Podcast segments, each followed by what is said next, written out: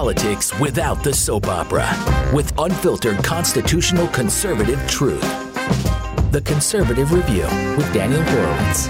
And welcome back, fellow American patriots and Minutemen, standing at the ready to fight anew once again for our life, our liberty, and our property. This is your host, Daniel Horowitz, back here today for Wednesday, July 6th. And my question to you is Do you even know what it's like to fight for liberty? Would you know or would you recognize if God actually gave us an opportunity to achieve that liberty, would you fight for it? Would you take yes for an answer? What I'm referring to is those of you who have been with me from day one, uh, especially back in, what was it, 2015, 2016, when I wrote my book, Stolen Sovereignty, I warned that judicial supremacism was the biggest problem facing us, right?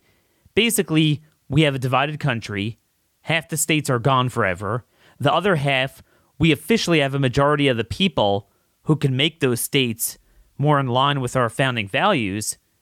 But because the Republican Party is corrupt, we're not really actualizing that, but we can someday. We have a hope of fighting for that.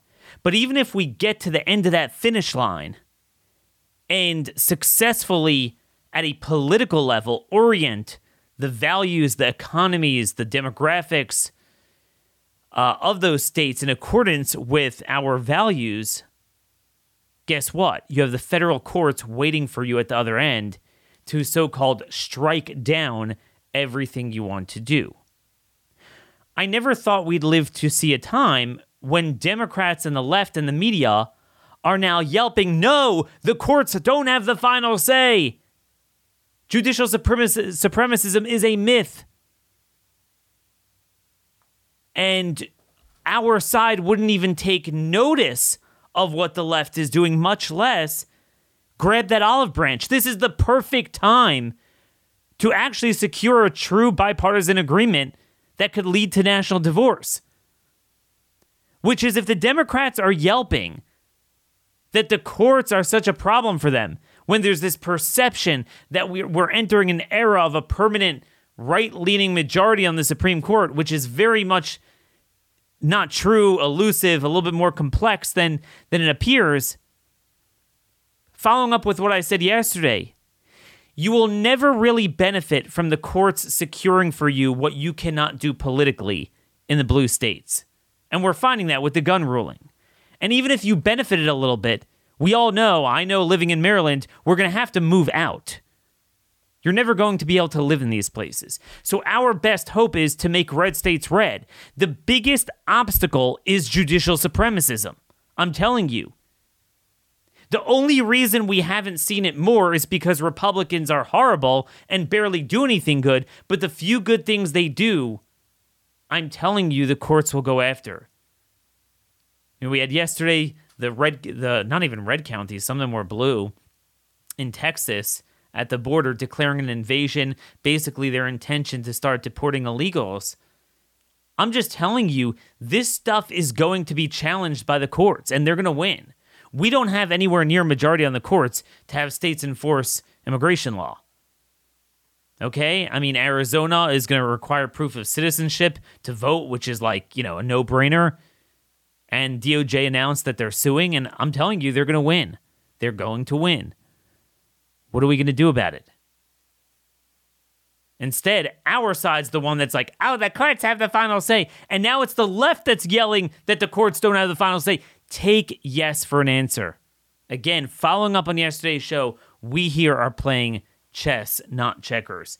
And by the way, while we give you a 2020 vision, long term vision on politics, well, your short and intermediate vision with your eyes if you are like me, who's um, irrevocably nearsighted unless I get surgery, you need yourself some better spectacles. Uh, this is the only American company that is conservative, so it shares your values, and they're offering Rodenstock eyewear. Particularly, the biometric intelligence glasses are big, which give you a seamlessly natural experience, works perfectly with your brain and gives you the sharpest vision at all distances, including up to 40% better at near and intermediate distance. Um, my wife and I have found that these are the best lenses we've ever had by far. So I want to share with you the blessing of better spectacles. Go to betterspectacles.com slash conservative. Um, you could do everything there. You could schedule a teleoptical appointment. You don't even have to leave your home. And then with an introductory 61% off their progressive eyewear plus free handcrafted Rodenstock frames, you will be in business with the great eyeglasses that will change your vision and therefore change your lives. So again, go to betterspectacles.com slash conservative. Now, okay, so what am I referring to? There is a remarkable Politico piece from Politico magazine.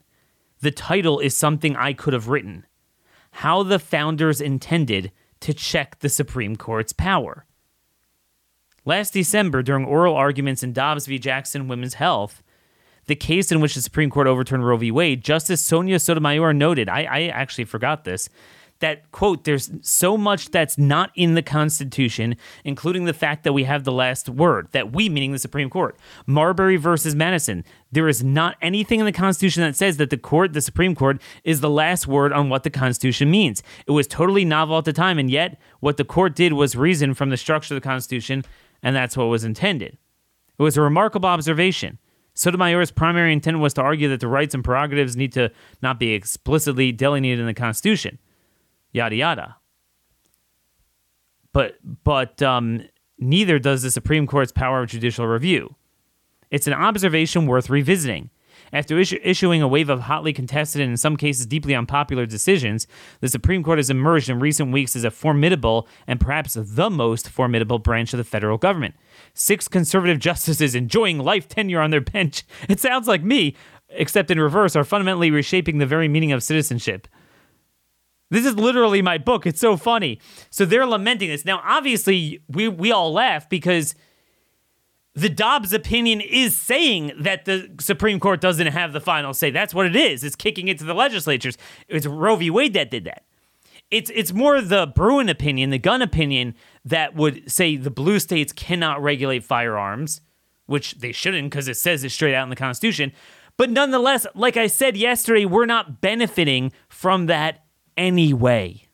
Okay?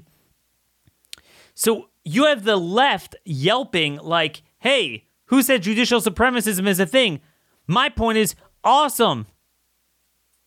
Again, what's the biggest thing we need the courts for right now that we have yet to properly uh, achieve politically, certainly in the blue states, but even a lot in the red states and, and, and at the federal level? COVID fascism, vaccine mandates, things like that. We only have three votes on that. We don't have six, we have three. Okay? So we're not benefiting anyway. But I'm the only one, the only one on the right who sees it this way. Liberal, liberal critics of today's judicial activism are right when they note that the Supreme Court essentially arrogated to itself the right of judicial review. This literally is something I could have written. The right to declare legislative and executive actions unconstitutional. There's nothing in the Constitution that confers this power upon the only unelected branch of government. But it is equally true that many of the Constitution's framers and original proponents intended, or at least believed, that the court would enjoy that prerogative. See, they're not explaining it properly. It doesn't mean that the court can't render its opinion on a constitutional clause. It just means that the other branches have ample authority, powers, and ability to push back if they disagree with it. Um, you know, like anything else. So this is a pretty remarkable piece, and it goes through some of the history, things I could have written myself. Um, goes through all the quotes, and you know they talk about some of the history of this. I'm not going to bore you with all the details. Um, and they basically argue that Congress could do what I advocated in chapter six, uh, chapter nine of my book, Stolen Sovereignty, which is jurisdiction stripping.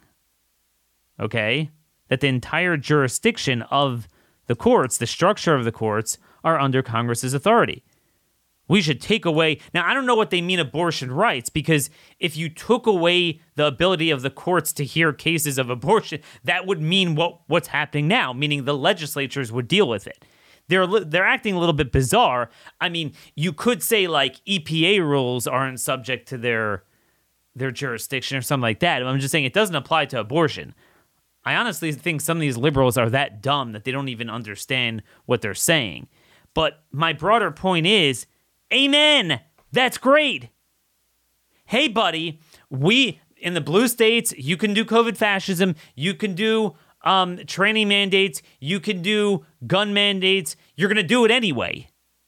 But what that means is we shake hands and say, any cultural issues, you can't take us to the federal courts in the red states. And believe me, I'm telling you, we are going to need this grand bargain. You would be stupid not to seize this opportunity. It would be short sighted to think, ha ha ha, the left is, is, is, is scared of a conservative Supreme Court. You'd be dumb. It's harming us. We saw that already with an immigration opinion. We saw that with transgenderism, with the bathrooms. Okay? We're seeing that all the time. The current Supreme Court, we do not have six votes, we don't have five votes on a lot of important issues. It's time we recognize that. Meaning you're never going to get the Democrats to agree to limit the power of the courts when they're when they feel that they're enjoying win after win. Now is actually the time to build long term. But again, in an era where the conservative movement is limited to nothing more than your next tweet and your next social media imagery, they can't think strategically. It drives me insane. It's the craziest thing. Republicans are, conservatives are defending judicial supremacism, and Democrats are lamenting it. Now, yes, Democrats are very hi- hypocritical about it, and they're also not even applying it properly because they don't understand what the Dobbs opinion does and doesn't do. But the point is, we would be stupid not to take that deal. I am all about taking that grand bargain. And again, we would all be dumb not to do it. Now, today's sponsor, Raycon. What if I told you that you can get the best feeling wireless earbuds that allow you to totally unplug, stop being a transhuman zombie, and constantly being in front of a screen, listen to this show, music, anything you you like, chill out without a screen with your Raycon wireless earbuds. They bring the best quality audio to you, but here's the thing, they do not charge the price of premium audio brands.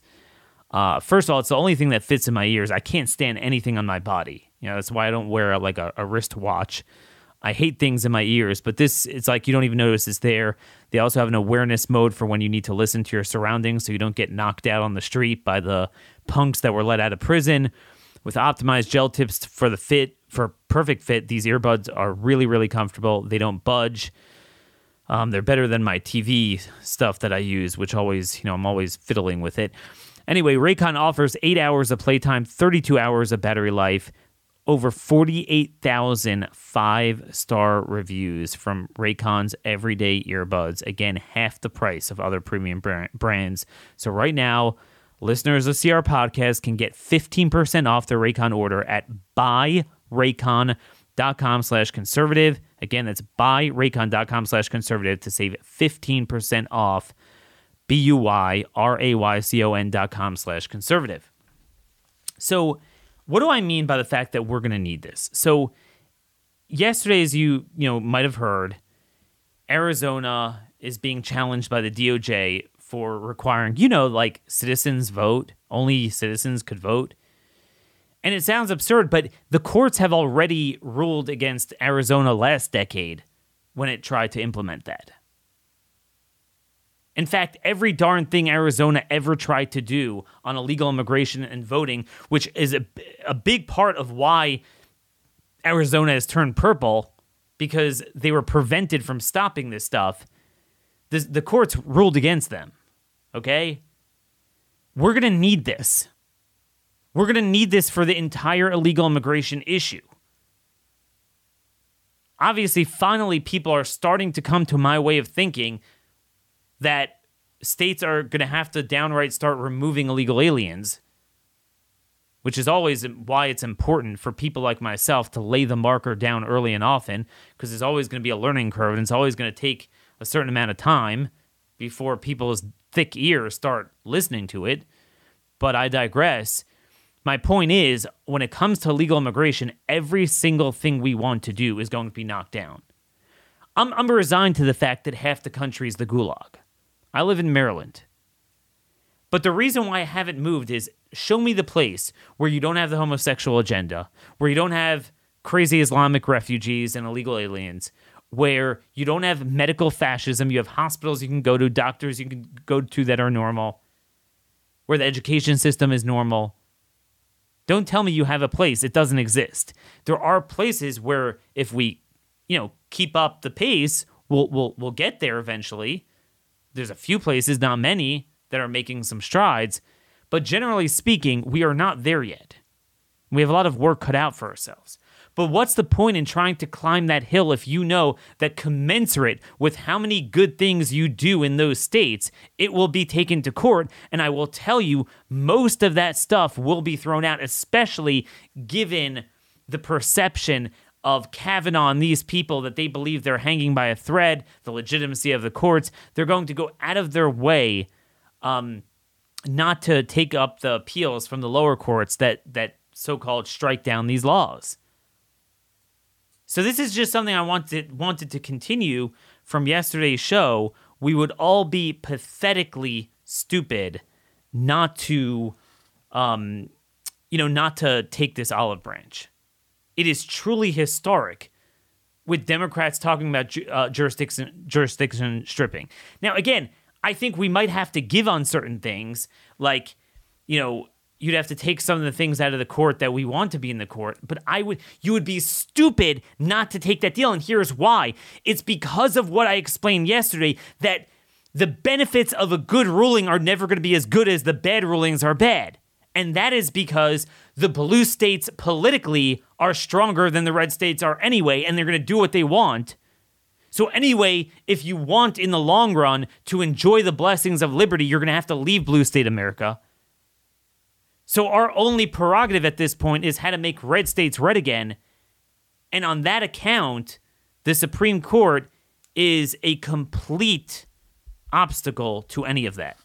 So, folks, I just want to go on to a couple other issues here. Um, in, in, terms of just not understanding the issues that are important and, and what matters, I, I felt I'd share with you a little bit of a story I was called on Friday by Alex Bolton. He's a senior writer for TheHill.com. And, you know, typically I thought he was a little bit more knowledgeable. He's older. I've known him for a while. He used to come to me for quotes whenever he had these intra Republican conservative movement battles to get a sense of, okay, what's the base thinking? Which, you know, it's a good idea to come to someone like me. And he comes with a pre canned story. He's like, okay, you know, all the revelations this week about the January 6th committee, the horrible things that Trump did. Uh, how do you think that, right, this is going to harm his ability to win the primary? And and he's like, and, and, and then the second half of that was, you know, how it helps all the Republican senators running, Rick Scott and Tom Cotton and all these Republican senators that no one ever heard of, and they're not going to get more than 1% of the vote. And I said, "Look, Alex, is like it sounds like you have a story you want to write already, but if you're if you want an accurate opinion, um, I, I said, look, yeah, you know, I'm not really a Trump fan, but if you want an accurate horse race analysis of what the right leaning base is thinking, I will tell you that, you know, it's just they couldn't give a darn about this. No one in the country knows of Cassidy Hutchinson, really, and certainly the Republican primary voters aren't going to vote based on that. If anything, the more he's under attack, the more it endears him to the base. So it's not going to harm him. But I did say if you're looking for an angle of an opportunity, I said look at some of the recent polling in New Hampshire and Iowa with DeSantis really creeping up on Trump. I said, to the extent it would harm him, it's not because people buy into the January 6th nonsense, especially among Republican voters.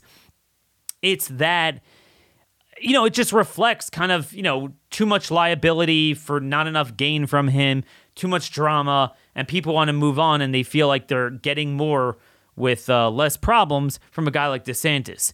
Instead, he didn't quote anything from me because I didn't. I, and I gave him, you know, I'm very verbose. I give a lot of nice quotes, a lot of good things you could quote in the piece.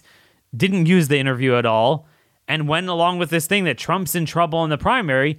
Okay, you would expect he'd say because DeSantis is gonna overtake him. Now he mentioned DeSantis a little bit, but it's mainly like he he goes through the litany of all these potential Senate Republicans. And I said, I told him, I said, look, it's going to be an outsider, DeSantis or someone else that's new. And he's like, Well, you don't think like Tom Cotton and Rick Scott? I'm like, What are you smoking? Eh, the Republican voters hate the GOP Senate. Um, I, I, I said, they're more likely to vote for someone like an Elon Musk if he'd be eligible to run, who's a, more of a traditional lefty, but that's kind of seeing the light, than they would a Republican stuffed shirt senator. That's kind of what I told him. And he just totally didn't get it. It was bizarre. And you've even had polling show that the January 6th thing is the dead last issue. And I said, you know, this is all voters, but certainly Republican primary voters with medical freedom, you know, COVID fascism, the border, inflation, the economy, the controlled demolition of, of all goods and services, all this stuff they're going to care about a lot more. But the importance is not it's not so much Alex Bolton that matters, he's one reporter. What matters is that this is what directs the attention of the elected Republicans. You have 15, 20 Capitol Hill correspondents that obsess about the most random things no one cares about, but it's a push pull because it forces Republicans to start caring about things that they would never care about. Just really weird. But anyway, if we would actually focus on what does matter, the sky's the limit in terms of what we can do. I wanted to point your attention to where is this? There's a poll out from Pew that maybe it was a couple days ago by a margin of 60 to 38 percent voters believe that a person's gender is immutable from the time of birth. 38% believe otherwise. Now, you might say that's a reason for lament. How in the world do 38% of people buy into that? But then I'll tell you that they note five years ago, those numbers rather so in other words, rather than a 22 point spread, it was just a 10 point spread, 54 44. so, in other words, it works magic, it works wonders when you actually start fighting back against an issue. And I feel like this is the first time in a generation we fought the culture wars. And it shows. It shows. You you make a clear articulation of an opinion, the grooming issue and everything, and it shows. There's so much more we can do that. Do on that. Bathroom bills, banning grooming, criminalizing grooming, not just from the education system, but all of society. But again, I'm telling you, we don't have six, we don't have five votes.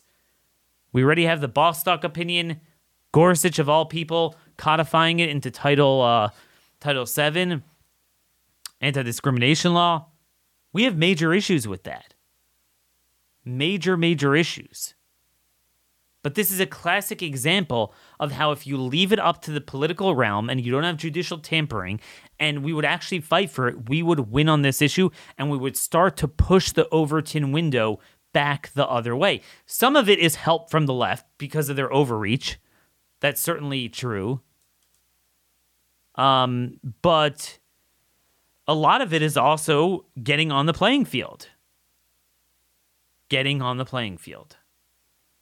And by the way, there's another poll, and I can't find it here. It's in my uh, little stack, but I don't have it here. Basically, there's this big organization that polled the entire world on their feelings about democracy, the trends in democracy, COVID, and everything. And by a margin of two to one, Americans felt the government infringed upon democratic rights too much during COVID. That is a huge opportunity to accomplish so much on medical freedom. And, and I'm going to be coming out with later this year a project on how to make sure we never forget that. And we fight on in a list of ideas that absolutely need to be implemented before we lose our freedom forever. Our medical freedom forever. And this is very scary, talking about medical freedom. There's an article out of Australia, news.com.au, big website. And it's not so earth shattering because its uniqueness, it's because this is happening in every Western country, all over the place. And it is literally crushing the ability of doctors to practice medicine and, by extension, the ability to cure people, to heal people, to research, to get to the bottom of all the vaccine injury. This is the ultimate right to life issue. An award winning Australian musician who was left pa- partially paralyzed claims he was told privately by five doctors, this is Australia, that it was almost certainly a reaction to the Moderna vaccine, but they would not put it in writing out of fear of being deregistered. Tyson Illingworth, who shot to fame at age 17 after being signed by Armin van Buuren's uh, Armada label, says he is still in constant pain, taking daily medications and injections more than six months after being hospitalized and going through rehab to learn to use his hands and feet again. The 35 year old was forced to take six months off touring and says his life was torn apart emotionally, um, both by his injury and the alleged refusal of doctors to officially acknowledge what they told him in private. I was in hospital for quite some time doing rehab, learning to use my hands and feet again, walking between traffic cones. I understand rare side effects might happen. I was unlucky. But why have five different doctors all said to me, I know what this is. It's a vaccine reaction. There's no other explanation, but I can't say anything because I'll get deregistered. The body overseeing Australia's 800,000 registered practitioners and 193,000 students last year warned that anyone who sought to undermine the national COVID vaccine rollout could face deregistration or even prosecution. So folks, you might think, "Oh, well, this is this is Australia." But this is happening in America and this is happening in blue states. We still have the Texas Medical Board going after doctors who didn't wear masks, going after the, all the doctors that treat patients, prescribe um, FDA approved drugs. It is truly unreal. This is still happening. You cannot imagine the degree of human suffering that has taken place because we refuse to recognize the injury and therefore cannot diagnose, study, and learn how to tr- properly treat it. All these people dying suddenly of everything known to man. Okay, this is not a conspiracy. This is out in the open. Every corner of the globe, every news agency has now reported on young people suddenly dying at unprecedented rates. That's that's now a fact. Strokes, heart attacks, blood clots, imagine if we would have been since you know we we had the warning signals at least a year ago certainly stopping the mass uh, genocide but at least beginning to study the injuries.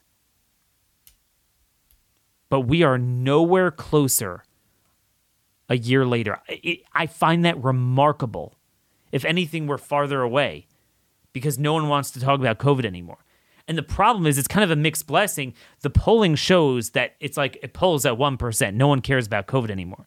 So it's a good thing in the sense that the fear has gone away. It's a bad thing that the genocide is continuing. We still need answers about how to treat this because it's still going on. The viral immune escape is still going on. The vaccination needs to be stopped. The mandates still need to be stopped. The the the bioweapons need to be stopped. There's no desire to understand how this thing came into place. And people are dying unprecedented. And it's amazing how they'll cover it up. This is a news uh, news editor of Calgary News, CTV News. Deaths with unknown causes now Alberta's top killer. Think about that. Alberta is reporting an unprecedented increase in ill defined and unknown causes of death in 2021. Notice that they don't say 2020. Okay? So they're saying it's not COVID, it's not dementia, which was the leading cause until recently. In 2021, ill defined and unknown causes of death snagged the first spot with 3,362 up from 1464 in 2020 and 522 the year before that, according to statistics from the government of Alberta. You hear that? Threefold increase from last year. That is unbelievable. That is unbelievable. And so now they're saying, see, they're trying to blame it on delayed access to health care. So finally, now it's okay to talk about the lockdowns in order to save the shots. But the reality is the timing coincides with the vaccine take up of all this stuff. We all agree that there would be a rolling, you know, excess deaths to a certain extent over 10 years from the miscare. Um, they, of course, try to blame it on COVID. They have a higher risk of heart disease, stroke, pulmonary embolism, and death compared to those who haven't been affected. But again, the timing is the big issue. Also, when, when you die of those things from COVID, you don't die suddenly. That's more because of what the embalmers are seeing in the bodies. So, um,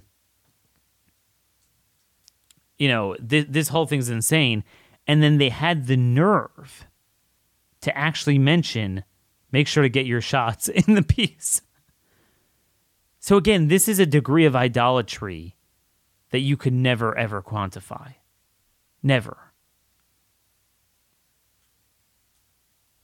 But in big news, we do have the Austrian Minister of Health finally admitting there's problems. This is from an English translation of The Wochenblick.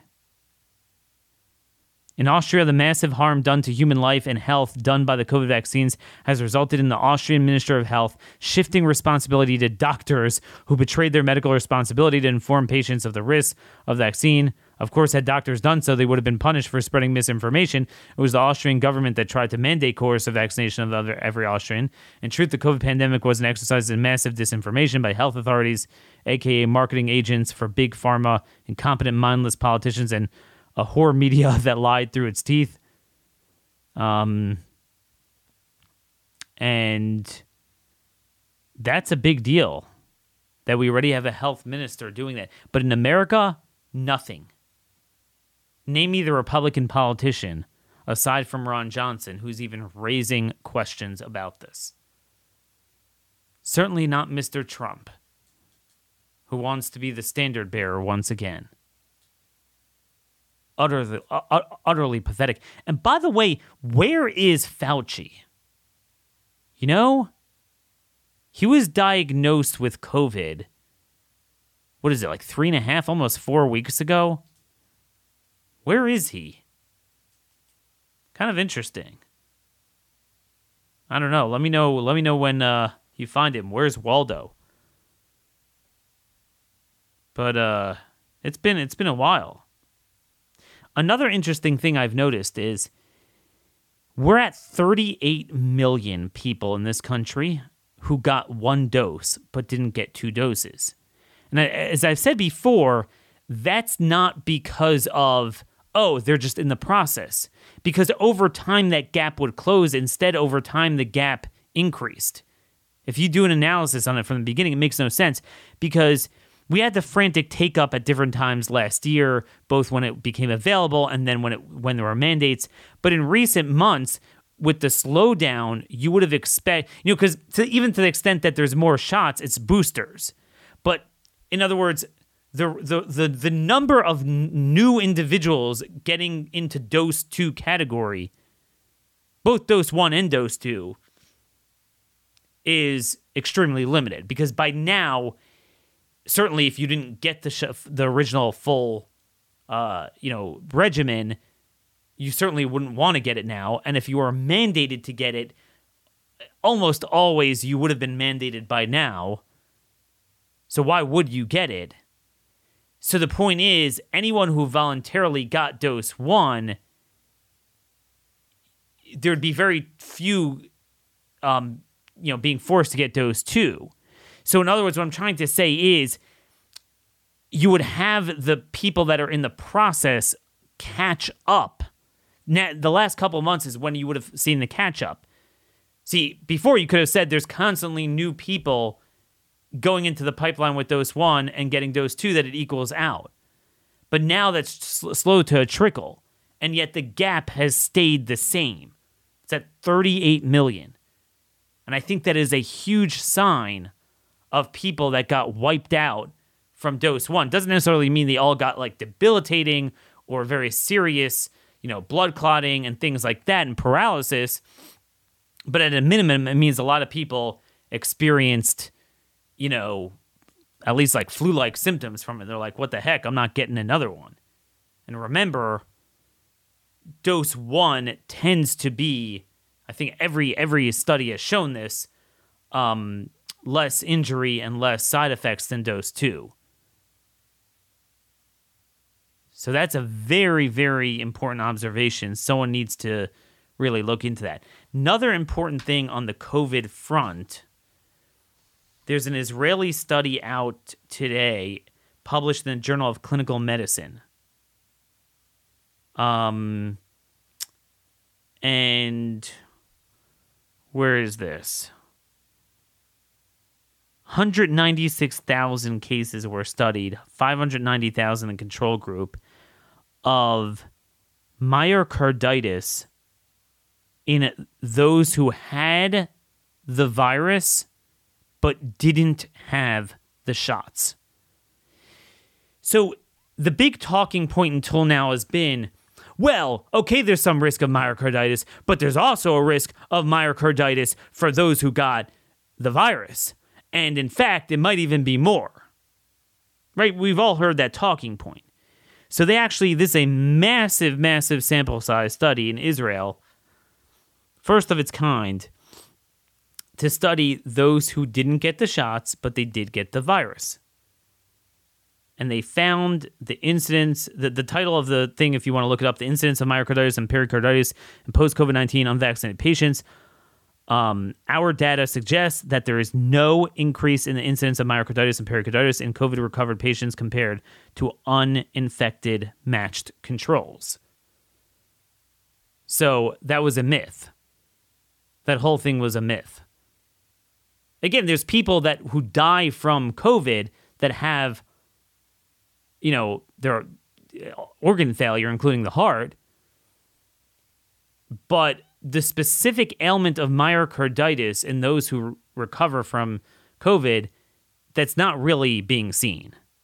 If anything, if I remember looking at the numbers, pericarditis, it was actually lower in the COVID group. I mean, not not statistically significant, but the point is, um, obviously it was always a specious argument in the first place because th- it doesn't prevent you from getting COVID. it, it absolutely doesn't.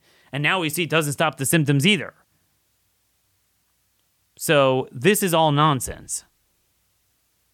This is all utter nonsense. Now we know this whole thing was a lie. But again, I get deplatformed no matter how right we are. Doesn't matter. The other side, they could say as many lies as they want. And that's the world we live in. That is certainly the world we live in. Um, one other thing I just wanted to point out to you guys on COVID. This from Josh Guetzkow, his Substack. Springtime for stillbirths in Germany. We talked about the birth rate seems to have gone down the first quarter.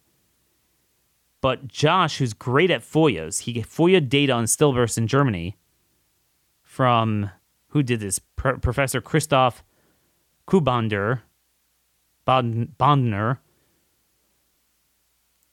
And they look at the monthly percentage change in stillbirths in 2021 to 2022 compared to the monthly average from 2019 to 2020 and that's a good time because you'll you'll eh, you'll see that if COVID itself caused any of the problems, well, you would see it, and it is truly a sight to behold. He has the charts here. I wish I could show you show you, but but look it up,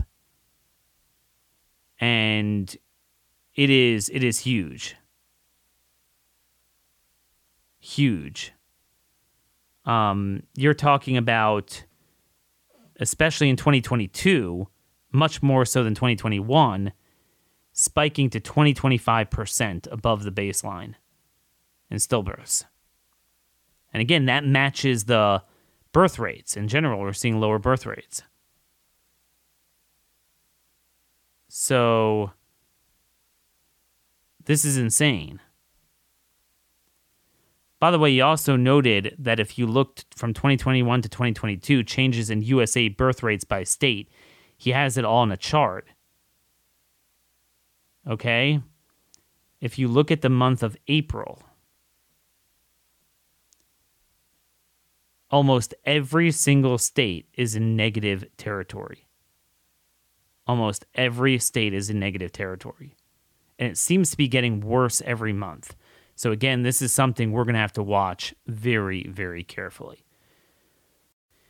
Now, before I go on, I just want to play for you a clip that I don't think I've ever played before. Um, I meant to do it and then I thought I did, so I didn't play it, and maybe you've heard it. But Jeffrey Sachs, I mean, this is like the big economist worldwide, Harvard professor at very young age he this guy would know. I mean, this guy travels in those elite circles, whatever you want to call the governing elites, the masters of the universe, as uh, Jeff Sessions used to say. He's one of them. He's in the top tier. There's a remarkable clip from him when he talks about how he was the head of the Lancet Commission uh, investigating the origins of COVID. Take a listen to this minute clip that is simply remarkable. Control. I'll add one provocative statement. We could take it up later. It may shock you or not shock you, or you may say, I already know that, Professor Sachs. But I chaired a commission for the Lancet for two years on COVID. I'm pretty convinced it came out of uh, U.S. lab biotechnology, not out of nature. Just to mention, after two years of intensive work on this. So it's a blunder, in my view, of biotech not an accident of a natural spillover. We don't know for sure, I should be absolutely clear. But there's enough evidence that it should be looked into, and it's not being investigated. Not in the United States, not anywhere. And I think for real reasons that they don't want to look underneath the, uh, uh, un- underneath the, uh, the rug. So, folks, you hear that? You hear that? This is the biggest question in the entire world today. As we have monkeypox and all these new things, we know it wasn't natural. Everyone's like, oh, it's Wuhan. And I'm like, who says? This is too convenient to have been just Wuhan with no American involvement. And he's like, came out of an American lab. Now, I don't know if that means it was formulated in Ralph Baric's lab in UNC Chapel Hill, um, and the actual release was Wuhan, or who know who knows. But the fact that there is no interest in investigating that is is the biggest story of all. You know, the National Pulse has a new article out. They've done great work on this. Peter Daszak, who's likely the guy behind this, um, funding it. You know, EcoHealth Alliance so, this is a guy who isolated the MERS virus strains in Russia using funds from the Russian government in a recently published research paper. Daszak appeared to play a critical role in the origins of COVID as the organization, EcoHealth Alliance, facilitated a long-time joint research effort with the Wuhan Institute of Virology, which is believed to be the source of the virus. Throughout the pandemic, Daszak also featured prominently in promoting the natural origins theory. Okay? His latest study appears to be yet another controversy. Daszak, who is originally British, is listed as the sole U.S. researcher on the paper. Okay? What's the title? Identification and genetic characterization of MERS related coronavirus isolated from Nas- Nathusius pipistrelle near Zvenigorod, somewhere near Moscow. The paper was published on June 10th, just a month ago, and counted an additional 11 Russian researchers from Kremlin run facilities, including the Federal Services on Consumers' Rights Protection, Human Well-Being Surveillance, and Moscow State University. The study was funded by the Russian Foundation for Basic Research, the national science funding body of the Russian government. They conducted analysis of bat viromes, which have been used to identify novel viruses and potential to cause with potential to cause human infection. Okay, they sequenced and assembled the complete genome of a novel MERS-related beta coronavirus um, from this Russian strain. And evidently, this was carried out in 2015. That was around the era that we know that this stuff was created. Appearing to use similar tactics as researchers at the Wuhan Institute, the Russian scientists in Danzig focused on the spike protein. The spike protein allows the viruses to penetrate host cells and cause infection and is believed to have been manipulated by researchers in Wuhan to become more lethal to humans. So, folks, first they lied and said it was natural, which we knew it wasn't. But now most people know it's not natural, but they think it's Wuhan. Oh, it's the Chinese. Like, it may as well be natural because what are you going to do about the Chinese? This is a US virus. And Wuhan ain't the only place we were screwing around with. Russia, Ukraine, Georgia, Africa, who knows where? Where is the promise of the GOP to completely audit everywhere we're doing gain of function, find out who's behind it, who's responsible, ban all of that, defund all of it, and bring criminal charges to those that committed these acts of terror? I don't understand this desire to move on. We're not going to move on from this because there's nothing to move on from. That's the reality. There is nothing to move on from. Now, I was about to have on Don McLaughlin, the Uvalde mayor, to discuss the border invasion, but he's uh looks like he's tied up today. We're also obviously going to talk a little bit, bit about what he knows about the school shooting, so we'll have to push that off another day. But just getting back to our original discussion about judicial supremacism uh, blocking and impeding our only ability to fight illegal immigration. There's an article I want to read to you here from KERA News in North Texas. Confident they have jobs, migrants risk their lives to reach the U.S. Along this stretch of the border, the dangers for migrants are on display every step of the way, from rugged terrain to rushing water.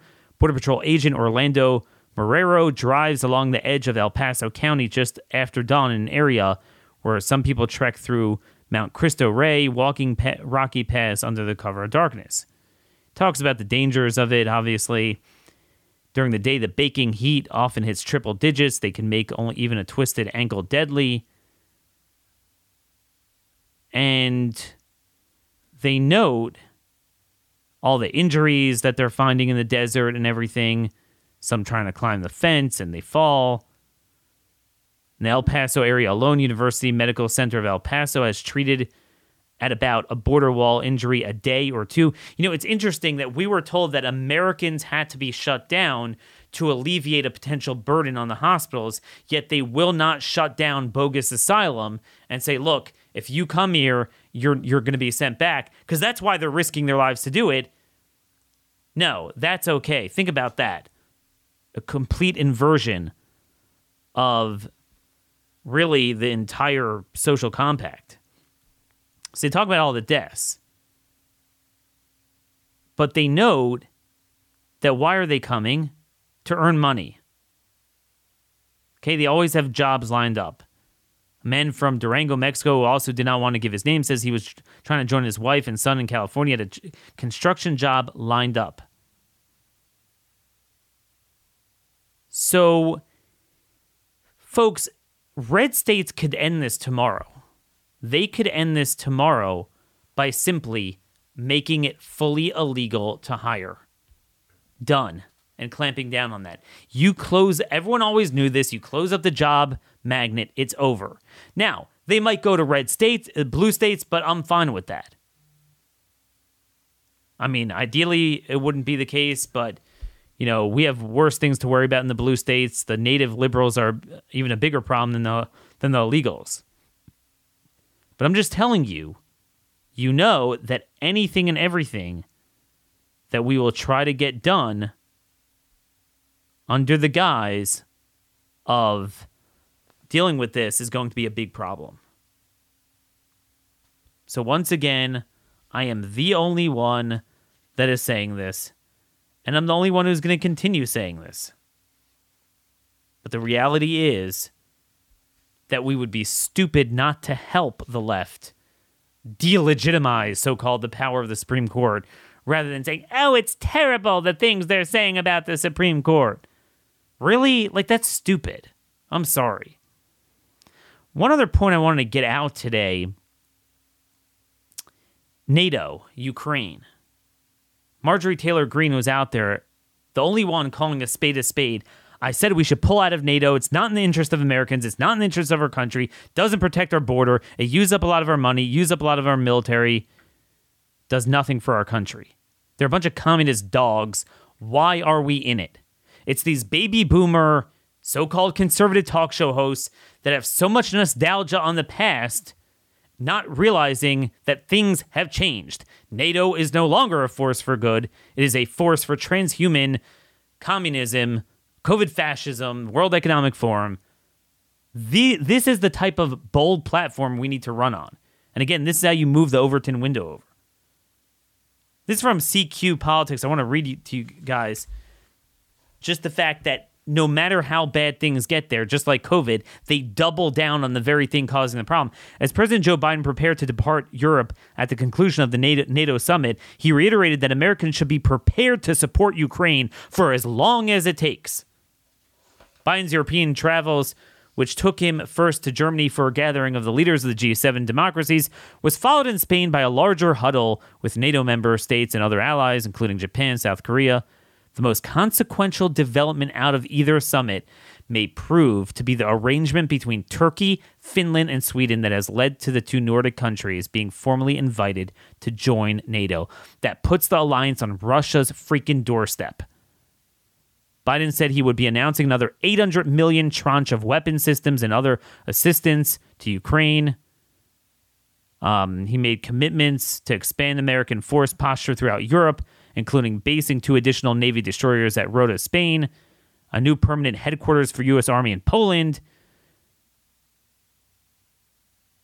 So 53 billion isn't enough. The U.S. is rallying the world to stand with Ukraine. Allies and partners around the globe are making significant contributions. And Republicans have no criticism of this. So he's sitting and dumping more money into what everyone, the New York Times, recognizes as a failed effort.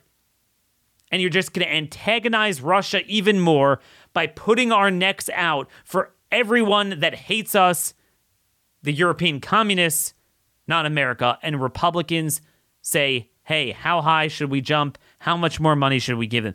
This is what I'm telling you. Everyone is off message. They're not fighting on fighting on the right things. And by the way, it's like money doesn't matter. Every Republican's like, look at this inflation, it's terrible.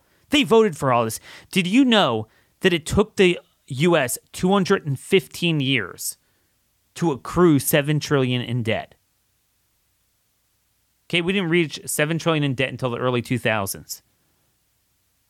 Yet we managed to accrue 7 trillion in debt since March 2020 because of COVID fascism.